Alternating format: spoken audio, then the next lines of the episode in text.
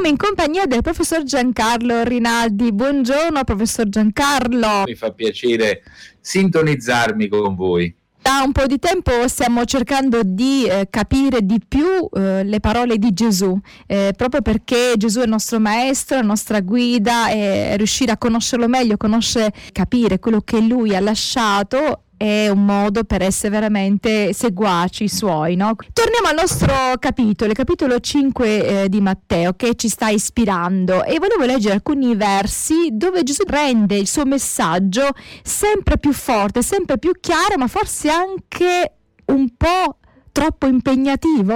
Voi avete udito che fu detto occhio per occhio, dente per dente. Ma io vi dico, non contrastate il malvagio, anzi, se uno ti percuote sulla guancia destra, porgili anche l'altra. E chi vuole litigare con te e toglierti la tunica, lasciagli anche il mantello. E se uno ti vuole costringere a fare un miglio, fanne colui due. Da a chi ti chiede e a chi desidera da te un prestito, non voltare le spalle. Voi avete udito che fu detto, ama il tuo prossimo e odia il tuo nemico. Ma io vi dico, amate i vostri nemici e pregate per quelli che vi perseguitano, affinché siate figli del Padre vostro che è nei cieli. Poiché egli fa sorgere il suo sole sopra i malvagi e sopra i buoni, e fa piovere sui giusti e sugli ingiusti. Se infatti amate quelli che vi amano, che premio ne avete? Non fanno lo stesso anche i pubblicani? E se fate accoglienza soltanto ai vostri fratelli, che fate di singolare? Non fanno altrettanto anche i pagani? Voi dunque siate perfetti come perfetto il Padre vostro celeste. Professor Rinaldi, ma che ci vuole dire Gesù? Andiamo piano piano. Allora, intanto si tratta di un testo molto impegnativo perché è paragonabile a quello che è la Costituzione. Ora, noi sappiamo che nella legislazione, per esempio italiana, c'è una norma principale e sovrana che è la Costituzione della Repubblica Italiana, la quale stabilisce dei principi generali.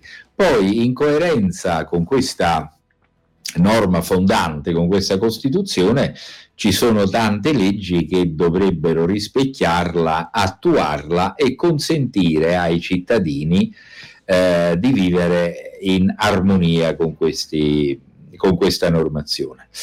Il dramma qual è? Il dramma è che Gesù si trova tra due economie, Gesù era un predicatore apocalittico, eh, quindi completamente inserito in quel filone di pensiero che caratterizza il medio giudaismo. L'apocalittica è convinta che la storia umana sia dominata da uno spirito che non è lo spirito di Dio. Nel libro di Daniele questa cosa è espressa in maniera molto vivace con degli imperi che hanno delle maschere di mostri e si alternano.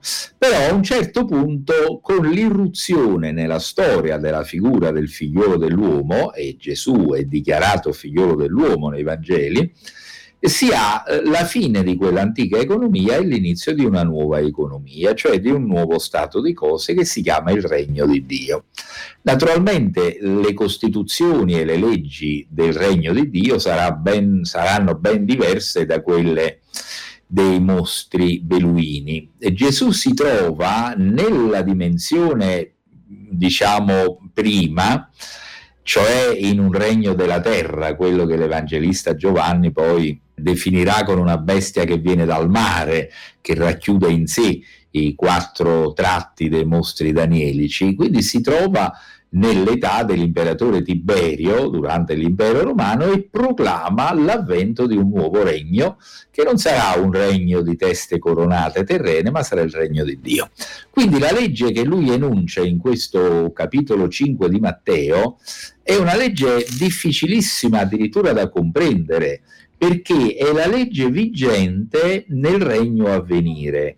Però lui la proclama perché questo regno a venire, anche se non è formalmente stabilito perché siamo durante il principato dell'imperatore Tiberio, è già una realtà nei nostri cuori. Quindi nel cuore del credente c'è già la regola che sarà la regola del regno di Dio ed è questa costituzione di precetti del capitolo 5 di Matteo.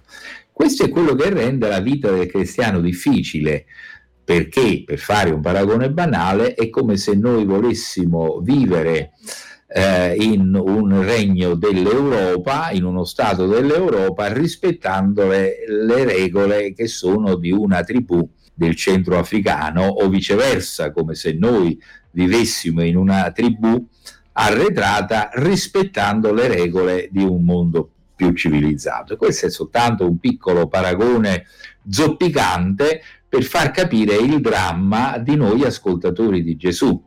Siamo nel già perché il regno di Dio è vivo nei nostri cuori, ma nel non ancora, perché non si è perfettamente realizzato.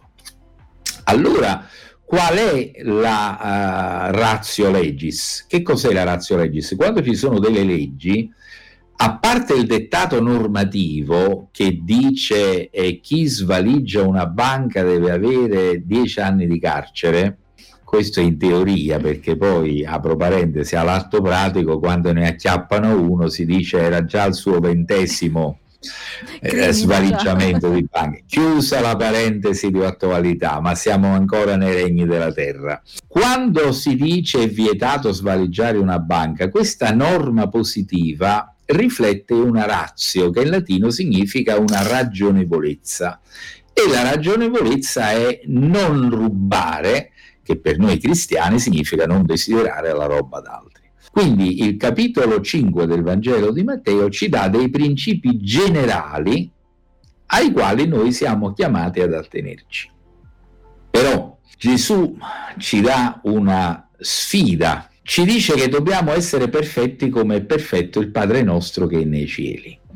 E parlando di perfezione usa un vocabolo che avrà un grande successo nel pensiero teologico anche successivo e che noi definiamo come perfezione cristiana. Intanto dobbiamo liberarci da, che è, uh, da quello che è un atteggiamento pessimo perché ci sono alcune persone, non lo neghiamo, anche nelle schiere dei cristiani evangelici, che credono che Dio abbia odiato alcuni e amato altri, interpretando male un brano dei Romani, Paolo e Romani. Credono cioè che Dio abbia predestinato alcune sue creature alle fiamme infernali, mentre ne abbia predestinato alcune altre poche alla beatitudine eterna. E Gesù corregge questa orribile immagine di Dio, che è simile a quella di un film di Dario Argento, di film dell'orrore, e ci dice il buon Dio fa piovere sui giusti e sugli ingiusti. Quindi l'atteggiamento di Dio è unico e universale perché fa sorgere il sole del suo amore sui giusti, ma principalmente anche sugli ingiusti. Proprio per recuperarli. Quindi, certo, sarebbe pure inutile stampare le Nuovi Testamenti. Torniamo di nuovo a parlare con il professor Giancarlo Rinaldi, quindi eh, Gesù ci parla di perfezione, ci parla di santificazione, eh, ci parla di qualcosa che, eh, come diceva lei, è la legge del regno di Dio, la legge del cielo, ma ci invita a viverla già nei nostri cuori anche nella pratica su questa terra. Quindi parliamo di santificazione, no? a ripristinare attraverso il battesimo, attraverso l'accettazione di Gesù, quell'immagine che Dio aveva dato all'uomo quando l'aveva creato. Missione impossibile, professore? Allora è una missione impossibile se la affidiamo alle forze dell'uomo esclusivamente, ma siccome Gesù che sta parlando e sta parlando a, a nome di Dio, eh, dobbiamo ritenere che se lui ci sfida a fare qualcosa, quel qualcosa sia realizzabile, altrimenti ci starebbe a prendere in giro con una buona dose di sadismo, ma così non è. Allora andiamo uh, piano piano e cerchiamo di stabilire come stanno le cose. Allora tu giustamente hai paragonato questo eh, miglioramento, diciamo così, dell'uomo a un processo che è inverso al peggioramento, mm-hmm. diciamo così, avvenuto con il peccato di Adamo, cioè di quanto è stata grave la caduta, cioè la condizione di inadeguatezza dell'uomo, di tanto deve essere virtuosa e forte l'azione restauratrice e purificatrice del Signore. Ed è così proprio come tu hai detto. Ora, che cos'è che grava sull'individuo umano? Grava una naturale condizione di limite, di imperfezione, che noi possiamo definire di egoismo, nel senso che l'uomo al primo posto della sua vita mette se stesso e Dio siede in seconda, terza, quarta fila, se non nell'ultima fila. Questo è quell'atteggiamento che Paolo, teologizzando, chiama peccato, amartia, mm-hmm. e usa il termine al singolare, perché è una radice di peccato comune a tutti gli uomini. Da questa interiore predisposizione scaturiscono tante altre situazioni, azioni, degenerazioni che sono le manifestazioni concrete di questo peccato interiore. Quindi useremo il termine peccati al plurale. Ora, se in italiano noi dobbiamo stare attenti perché abbiamo un solo termine peccato, nel testo greco i vocaboli che servono per indicare tutte queste cose sono diverse, ma noi parliamo in italiano e distinguiamo il peccato come una radice che produce frutti amari e i frutti diversificati di questa radice. Ora, con la conversione, cioè con la realistica accettazione dei propri limiti e dell'amore di Dio, della grazia che ci dà purificazione e giustificazione, il Signore non tiene in conto i nostri peccati, le nostre azioni. Però rimane sempre, anche dopo la conversione, come tu facevi capire con sano senso del realismo tra le righe della tua introduzione, rimane sempre in piedi quel sentimento di egoismo, egocentrismo, in altre parole il peccato come radice, come atteggiamento. Mm-hmm, quindi un'attitudine. Perché perfezione cristiana non significa che il credente è diventato perfetto che non può più migliorare questo non esiste perché rimane sempre essere umano. Significa che il piano di salvezza di Dio viene erogato nella sua completezza e cioè non si limita soltanto al perdono dei peccati, ma va anche con un secondo intervento della grazia a sradicare quella che è la radice amara del peccato. Interviene cioè su quelle intenzioni e ancora prima su quell'egocentrismo da cui derivavano le cattive azioni.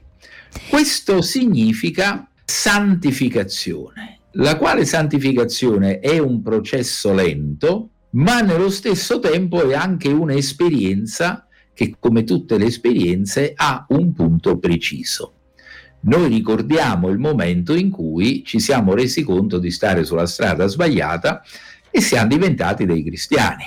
Grosso modo c'è chi lo ricorda il giorno, il mese, l'anno, vabbè, c'è chi ricorda il periodo, ma comunque è un momento della nostra vita che noi abbiamo cambiato, perché i cristiani non siamo nati lo siamo diventati. Quindi c'è un punto e di partenza no? per, per questo processo. Siamo diventati in un momento della nostra storia. Ci fermiamo a questo punto di partenza no? in cui abbiamo deciso di, eh, abbiamo scelto, ecco, abbiamo scelto di accettare questo amore di Dio che ci trasforma, perché io sono convinta, almeno per quella che è la mia personale esperienza, che ciò che mi spinge a voler essere una persona diversa è l'amore che Dio mi dà. E quest'amore immeritato che mi spinge ad amare e a voler assomigliare a colui che tanto mi ama, non la paura della, della condanna, ma la gioia di vivere con colui che mi ama. Cioè, questo è quello che spinge me, poi non so gli altri.